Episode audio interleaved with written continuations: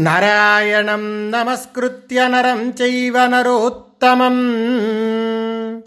देवीं सरस्वतीं व्यासं ततो जयमुदीरयेत्।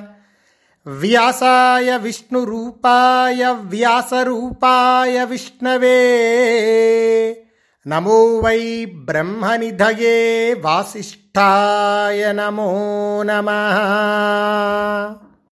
రాజసూయ యాగ వైభవం గురించి దుర్యోధనుడు అసూయతో చెప్పిన తరువాత తండ్రి అయిన ధృతరాష్ట్ర మహారాజు దుర్యోధనుడితో మాట్లాడుతున్నారు. త్వం వై జ్యేష్ఠో జ్యేష్ఠినేయ పుత్రమా పాండవాన్ ద్విష ద్వేష్టాహ్యసుఖమాదత్తే యథైవ నిధనం తథా. పుత్ర నీవు నా పెద్ద కొడుకువు. పట్టపురాణి గర్భాన పుట్టినవాడవు. పాండవులను ద్వేషించకు. ద్వేషించే మనిషి మృత్యువు వలె అసుఖాన్ని పొందుతాడు. దుర్యోధన యుధిష్ఠిరుడు కపటం తెలియనివాడు. సంపదలు సమానంగా ఉండాలని కోరుకునేవాడు. నీ మిత్రుల పట్ల తుల్యభావం కలవాడు. నిన్ను ద్వేషించనివాడు. నీ వంటివాడు అతనిని ఎలా ద్వేషిస్తాడు? రాజా నీవు యుధిష్ఠిరుడు తుల్యమైన ఆభిజాత్యం పరాక్రమం కలవారు. నాయన మోహవశుడువై సోదరుని సంపదను ఎందుకు కోరుకుంటావు? అలా ఎన్నడూ అధముడివి కాకు శాంతించు శోకించకు. అథ యజ్ఞ విభూతిం తాం కాంక్షసే భరతర్షభ ఋత్విజిస్తవ తన్వంతు సప్తతంతు మహాధ్వరం. భరతశ్రేష్ఠ నీవు ఆ యజ్ఞ వైభవమే కావాలనుకుంటే ఋత్విజులు సప్త తంతువులతో కూడిన మహాయజ్ఞాన్ని నీకోసం అనుష్ఠింపచేస్తారు. రాజులు నీకు కూడా ప్రీతితో ఆదరంతో రత్నాలను ఆభరణాలను విస్తారమైన ధనాన్ని తెచ్చి ఇస్తారు. భూమి కోరికలీడేర్చే కామధేనువని అది వీరపత్ని అని చెప్తారు. భూమి పరాక్రమాన్ని ఆశ్రయించుకొని ఉంటుంది మనోరథాలు తీరుస్తుంది అని కూడా అంటారు. నీకు పరాక్రమం ఉంటే ఈ భూమిని అనుభవిస్తావు. తండ్రి ఇతరుల ధనాన్ని ఆపేక్షించటం అనార్య లక్షణం.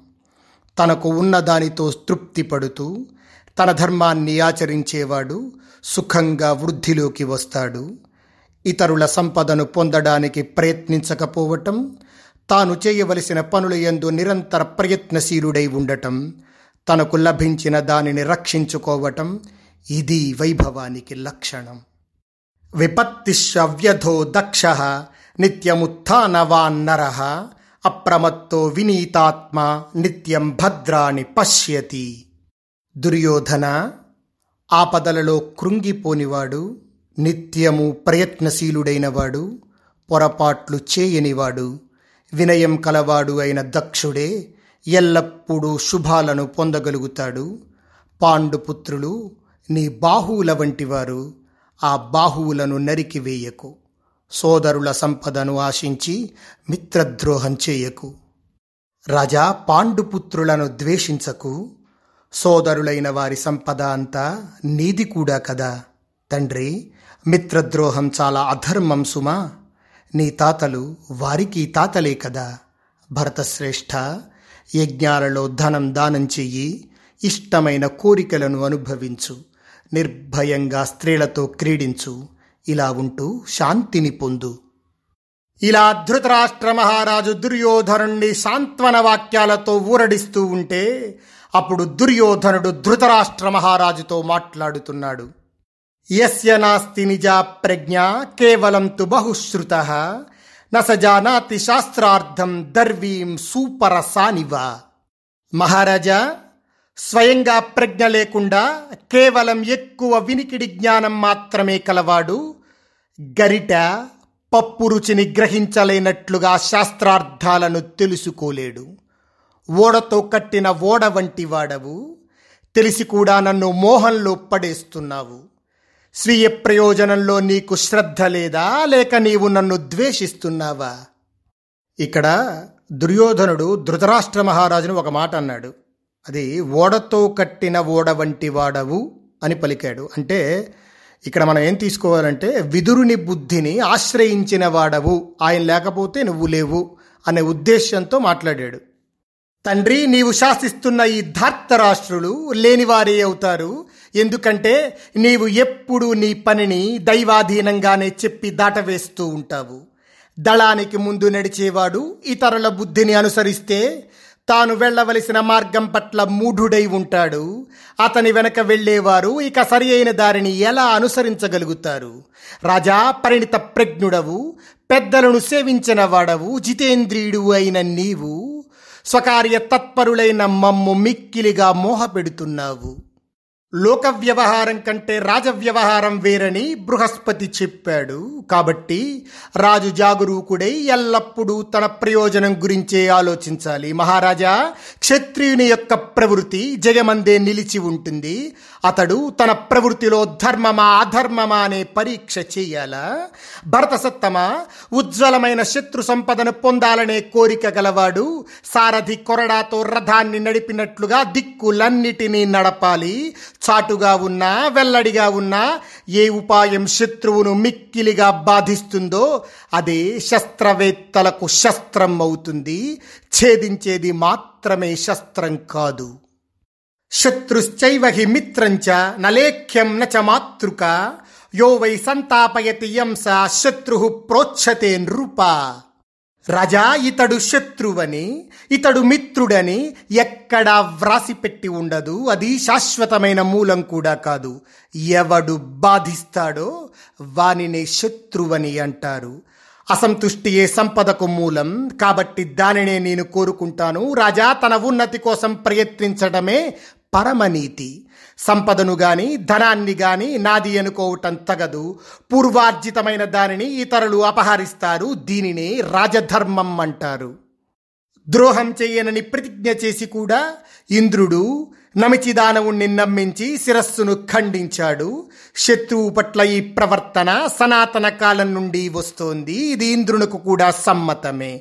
సర్పం కన్నాలలో ఉండే ఎలుకలను మృంగివేసినట్లుగా భూమి విరోధం వహించని రాజును దేశాంతరం ఏగని బ్రాహ్మణుణ్ణి మింగివేస్తుంది. రజా మానవునికి జన్మత శత్రువు ఉండడు. ఎవరితో పాటు ఒకే రకమైన వృత్తి కలిగి ఉంటాడో అతడే శత్రువు ఇతరులు కారు.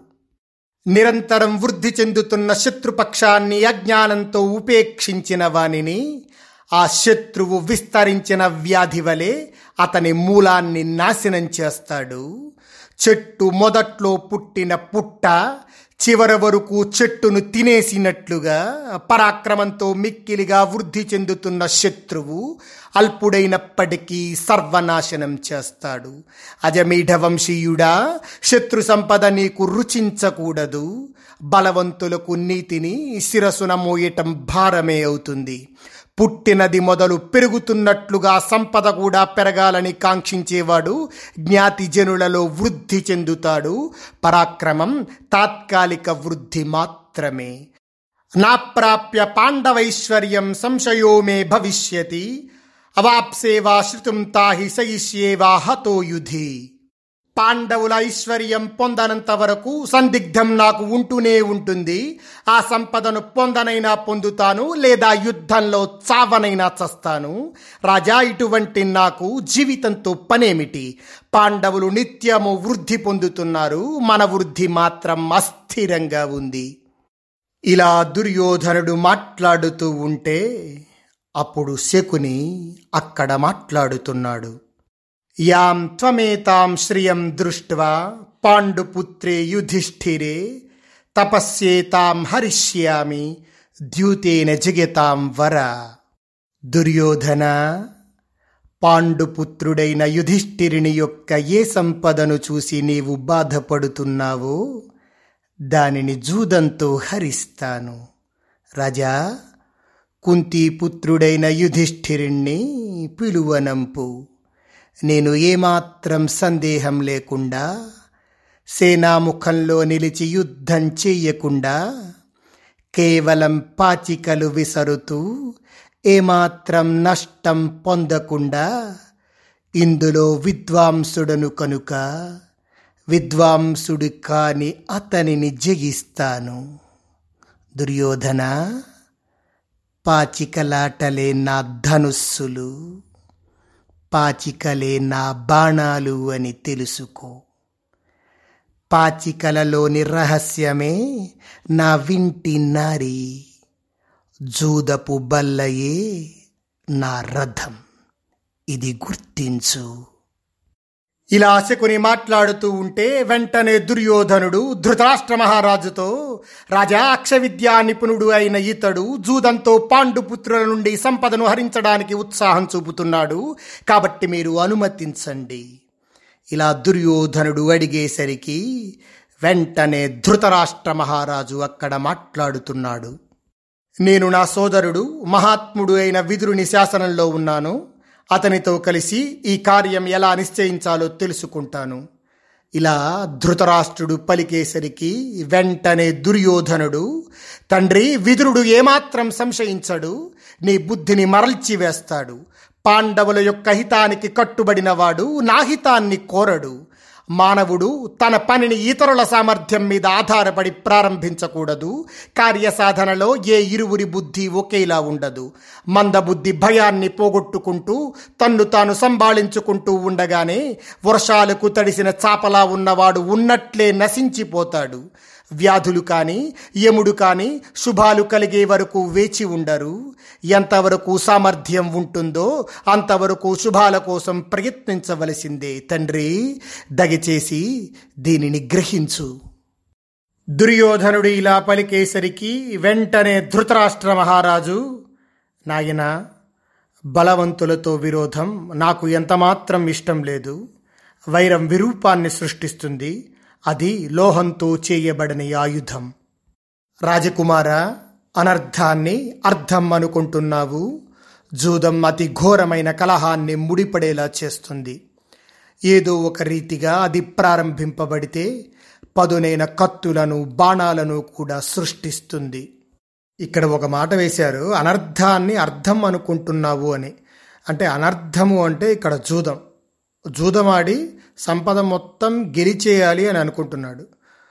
రెండో మాట ఏం వేశారంటే ఇది మొదలైతే పదునైన కత్తులను బాణాలను కూడా సృష్టిస్తుంది. అంటే యుద్ధానికి దారితీస్తుంది అని భావం. ధృతరాష్ట్ర మహారాజు ఇలా మాట్లాడేసరికి వెంటనే దుర్యోధనుడు ద్యూతై పురాణైర్వ్యవహార ప్రణీత తత్రత్యయో నాస్తిర సంప్రహార తద్రోచతాం శకునేర్వ్యాక్యమద్య సభాం క్షిప్రం త్వమిహా జ్ఞాపయస్వ. మహారాజా ప్రాచీనులు కూడా ద్యూత వ్యవహారం నడిపి ఉన్నారు. దాని వలన దోషము లేదు యుద్ధము రాదు. కాబట్టి ఇప్పుడు శకుని మాటను అంగీకరించు వెంటనే ఇక్కడ సభా నిర్మాణానికి ఆజ్ఞాపించు. అది మాకు విశిష్టమైన స్వర్గద్వారం ఇచ్చుగాక. అందులో చరించే వారికి కూడా అలాగే ఉచితంగా ఉంటుంది. ఇలా సమానంగానే అగుగాక పాండవులతో జూదాన్ని నీవు ఏర్పాటు చేయి. దుర్యోధనుడి ఈ మాటలు విని ధృతరాష్ట్రుడు నీవు చెప్పినది నాకు రుచించటం లేదు. నరేంద్ర నీకు ఇష్టమైనదే జరుగునుగాక. జూదం ఆరంభిస్తే ఆ పైన నా మాటలు జ్ఞప్తికి వచ్చి బాధపడతావు. ఇటువంటి మాటలు ధర్మయుక్తమైనవి కావు.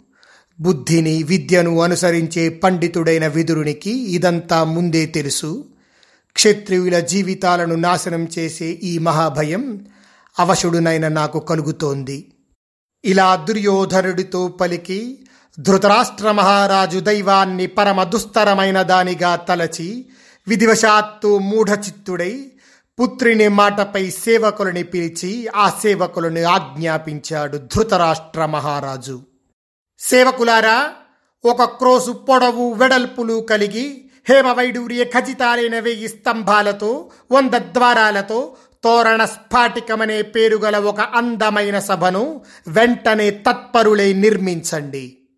ధృతరాష్ట్ర మహారాజు ఆజ్ఞను విని వేగవంతులై చతురులై బుద్ధిమంతులైన వేల కొద్దీ శిల్పులు తత్పరులై ఆ సభను శీఘ్రంగా నిర్మించారు. సభలో అన్ని పదార్థాలు చక్కగా అమర్చారు. అతి స్వల్పకాలంలోనే నిర్మించబడిన ఆ సభ అనేక రత్నాలతో విచిత్రంగా అందంగా ఉంది. చిత్రమైన బంగారు వాసనాలను అందులో అలంకరించారు. ఈ విషయాన్ని విశ్వాసపాత్రులైన సేవకులు రాజు దగ్గరికి వెళ్ళి చెప్పారు.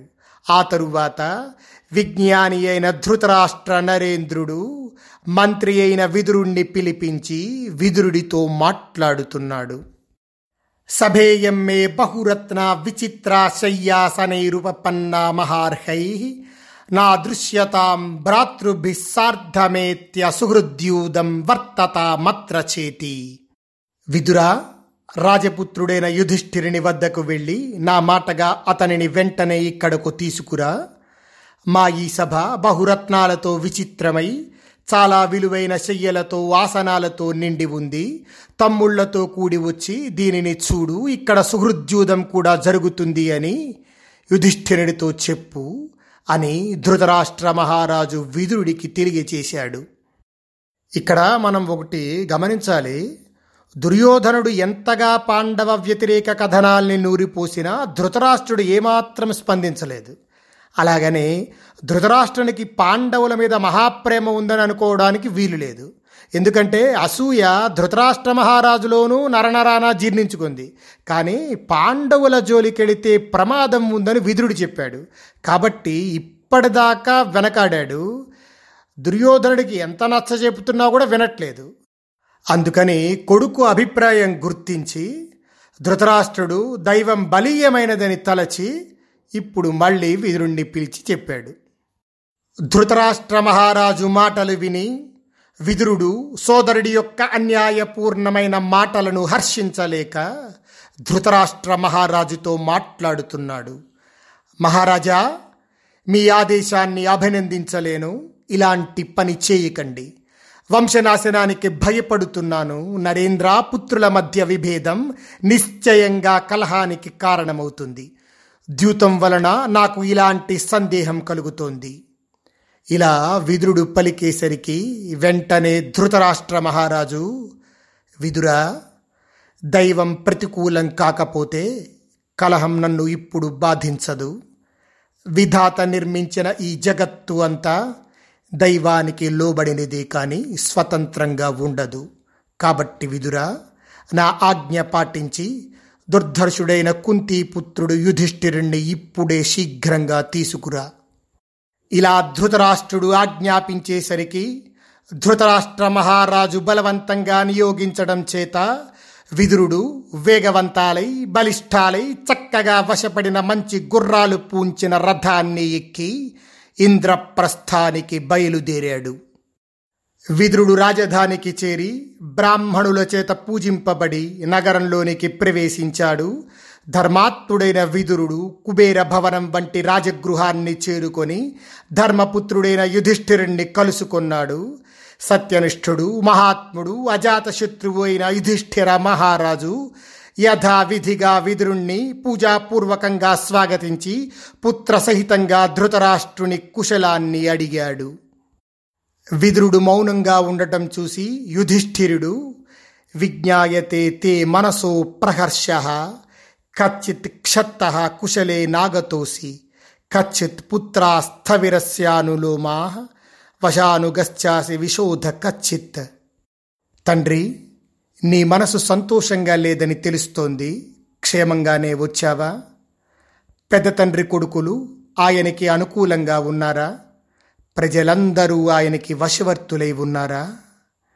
ఇలా యుధిష్ఠిరుడు అడిగేసరికి వెంటనే విదురుడు యుధిష్ఠిరుడితో మాట్లాడుతున్నాడు. రాజా మహాత్ముడైన రాజు పుత్ర సహితంగా కుశలంగానే ఉన్నాడు. జ్ఞాతులతో కూడి ఇంద్రుని వలె ఉన్నాడు. వినీతులైన పుత్రుల వలన ప్రీతిని పొందుతున్నాడు. ఆ మహాత్ముడు శోకరహితుడై తన యందు తాను అనురాగం కలిగి ఉన్నాడు. మీ క్షేమాన్ని ఆరోగ్యాన్ని గురించి అడిగి కురురాజు మీకొక సందేశాన్ని పంపాడు. యుధిష్ఠిర కురురాజు పంపిన ఆ సందేశం ఏమిటంటే అక్కడ తోరణ స్ఫాటికమనే ఒక సభను నిర్మించారు. పార్థ సోదరులతో కలిసి ఆ సభలో సుహృద్యూదం ఆడాలి వినోదించాలి. మిమ్మల్ని కలుసుకోవటం వలన అక్కడకు వచ్చిన కౌరవులం అందరము సంతోషిస్తాము. మహాత్ముడైన ధృతరాష్ట్ర మహారాజు ఏర్పరిచిన జూదశాలలను అక్కడకు చేరి ఆసీనులైన జూదరులను చూడడానికి ఆహ్వానిస్తున్నాను. రాజా ఇందుకే నేను వచ్చాను. దీనిని గుర్తించు. విదురుడి ఈ మాటలు విని యుధిష్ఠిరుడు విదురుడితో మాట్లాడుతున్నాడు. ద్యూతే క్షత్త కలహో విద్యతే కోవై కో వై ద్యూతం రోచయేత్ బుద్ధ్యమాన. కిం వా భవాన్ మన్యతే యుక్త రూపం భవాద్వాక్యే సర్వ ఏవ స్థితాస్మా. తండ్రి ద్యూతం వలన మాకు కలహం కలుగుతుంది. బుద్ధిమంతుడెవడు దీనిని ఇష్టపడతాడు? తండ్రి నీవు దీనిని తగినదనే అనుకుంటున్నావా? నీ మాట మీదే మేమంతా నిలబడి ఉన్నాం. యుధిష్ఠిరుడి మాటలు విని విదురుడు మాట్లాడుతున్నాడు. జానామ్యహం ద్యూతమనర్థమూలం కృతశ్చ యత్నోస్యమయా నివారణే. రాజా చ మాం ప్రాహిణో త్వత్సకాశం శ్రుత్వా విద్వం ఛేయ ఇహాచరస్వ జూదం అనర్థ కారణమని నేను ఎరుగుదును. దీనిని వారించడానికి నేను ప్రయత్నం చేశాను. కానీ నా మాట వినకుండా రాజు నీ దగ్గరకు నన్ను పంపాడు. విద్వాంసుడా ఇది విని శ్రేయస్కరమైన దానిని ఆచరించు. ఇక్కడ కొంచెం లోతుగా ఆలోచించాలి. విదురుడు ఒక మాట వేశాడు ఇక్కడ ధర్మరాజుతో. విద్వాంసుడా నేను చెప్పినది విని నీకు ఏది శ్రేయస్సునిస్తుందో దానిని ఆచరించు అని. అంటే ఇక్కడ క్రూనందన అని కానీ లేదంటే యుధిష్ఠిర అని కానీ ధర్మరాజా కానీ ఇలాంటి మాటలు వాడకుండా విద్వాంసుడా అని పలికాడు. ఇక్కడ మనం ముందే చెప్పుకున్నాం విదురుడు కానీ ధర్మరాజు కానీ ఇద్దరు కూడా మేధావులే అని. మనం లక్క ఇళ్ళు తగలబడిపోయేటప్పుడు తప్పించుకోవడానికి విదురుడు ఏ విధంగా మాట్లాడాడో ధర్మరాజు ఎలా అర్థం చేసుకున్నాడో అదంతా మనం చెప్పుకున్నాం కదా. అంత గొప్ప ప్రజ్ఞ కలిగిన వారిద్దరు. ఇప్పుడు అందుకనే ఇక్కడ కూడా ధర్మరాజుతో మాట్లాడేటప్పుడు విద్వాంసుడా నీకు ఏది శ్రేయస్సో దానిని ఆచరించు అని చెప్పి ఒక మాటగా అందించాడు విదురుడు. ఇక్కడ ధర్మ సూక్ష్మం చెప్పకుండానే చెప్పేశాడు విదురుడు. అదేంటంటే జూదమాడితే ఇహలోకంలోనే హాని కలుగుతుంది. కానీ తండ్రి ఆజ్ఞ ఉల్లంఘిస్తే పరలోక హాని. అందుచేత పరలోకహితమైన తండ్రి ఆజ్ఞ నిర్వర్తించడమే ప్రశస్తం దాన్ని ఆచరించు అనేదాన్ని చాలా సూక్ష్మంగా అందించాడు ధర్మరాజుకి విదురుడు. విదురుడు ఇలా పలికేసరికి యుధిష్ఠిరుడు అడిగాడు కే తత్రాన్యే కితవా దివ్యమానా? వినా రాజ్ఞో ధృతరాష్ట్రస్య పుత్రై. పృచ్ఛామి త్వాం విదురబ్రూహి నస్తాన్. యైర్దివ్యామక్షతశక్సన్నిపత్య తండ్రి అక్కడ పెద తండ్రి కొడుకులు కాక జూదమాడే వేరే జూదరులెవరు? మిమ్మల్ని అడుగుతున్నాను వారెవరో మాకు చెప్పండి. వందల కొద్దీ పందేలు వేసి ఎవరితో జూదమాడాలి మేము? యుధిష్ఠిరుడు ఇలా అడిగేసరికి ఇప్పుడు విదురుడు మాట్లాడుతున్నాడు. గాంధార రాజశకు నిర్విషాంపతే రాజాతిదేవి కృతహస్తో మతాక్ష. వివింశతిశ్చిత్రసేనశ్చ రాజా సత్యవ్రత పురుమిత్రో జయశ్చ రాజా అభిమతమైన పాచికలు కొలవాడు నేర్పరి అయిన గాంధారరాజు శకుని ఉన్నాడు. అతడు ఎక్కువగా జూదమాడుతాడు. అతడే కాక రాజు వివింశతి చిత్రసేనుడు సత్యవ్రతుడు పురుమిత్రుడు జయుడు కూడా అక్కడ ఉన్నారు. విదురుడి ఈ మాటలు విని యుధిష్ఠిరుడు ఓహో మహాభయంకరులు! మోసంతో జూదమాడే జూదరులు అక్కడ చేరి ఉన్నారు. విధాత నిర్మించిన ఈ జగత్తు సర్వం విధికి లోబడి ఉంది స్వతంత్రమైనది కాదు కదా? నాహం రాజ్ఞో ధృతరాష్ట్రస్య శాసనాత్ నగంతుమిచ్చామి కవే దురోదరం. ఇష్టో హి పుత్రస్య పితా సదైవ తదస్మి కర్త విదురార్థమాం యథ. తండ్రి రాజు అయిన ధృతరాష్ట్రుని ఆజ్ఞను అనుసరించి జూదానికి నేను వెళ్ళాలని అనుకుంటున్నాను. పుత్రునకు తండ్రి ఎప్పుడూ ఇష్టుడే కదా. కాబట్టి నీవు ఆదేశించినట్లుగానే నేను చేస్తాను. పెద్ద తండ్రి ధృతరాష్ట్ర మహారాజు సభకు రమ్మని నన్ను ఆహ్వానించకపోతే పాచికలాటలో కోరిక లేని నేను శకునితో జూదమాడను. పిలువబడి ఎన్నడూ వెనుతిరుగను. ఇది నాకు శాశ్వతమైన వ్రతం. ఇక్కడ ఒకటి గమనించాల్సిన విషయం ఉంది.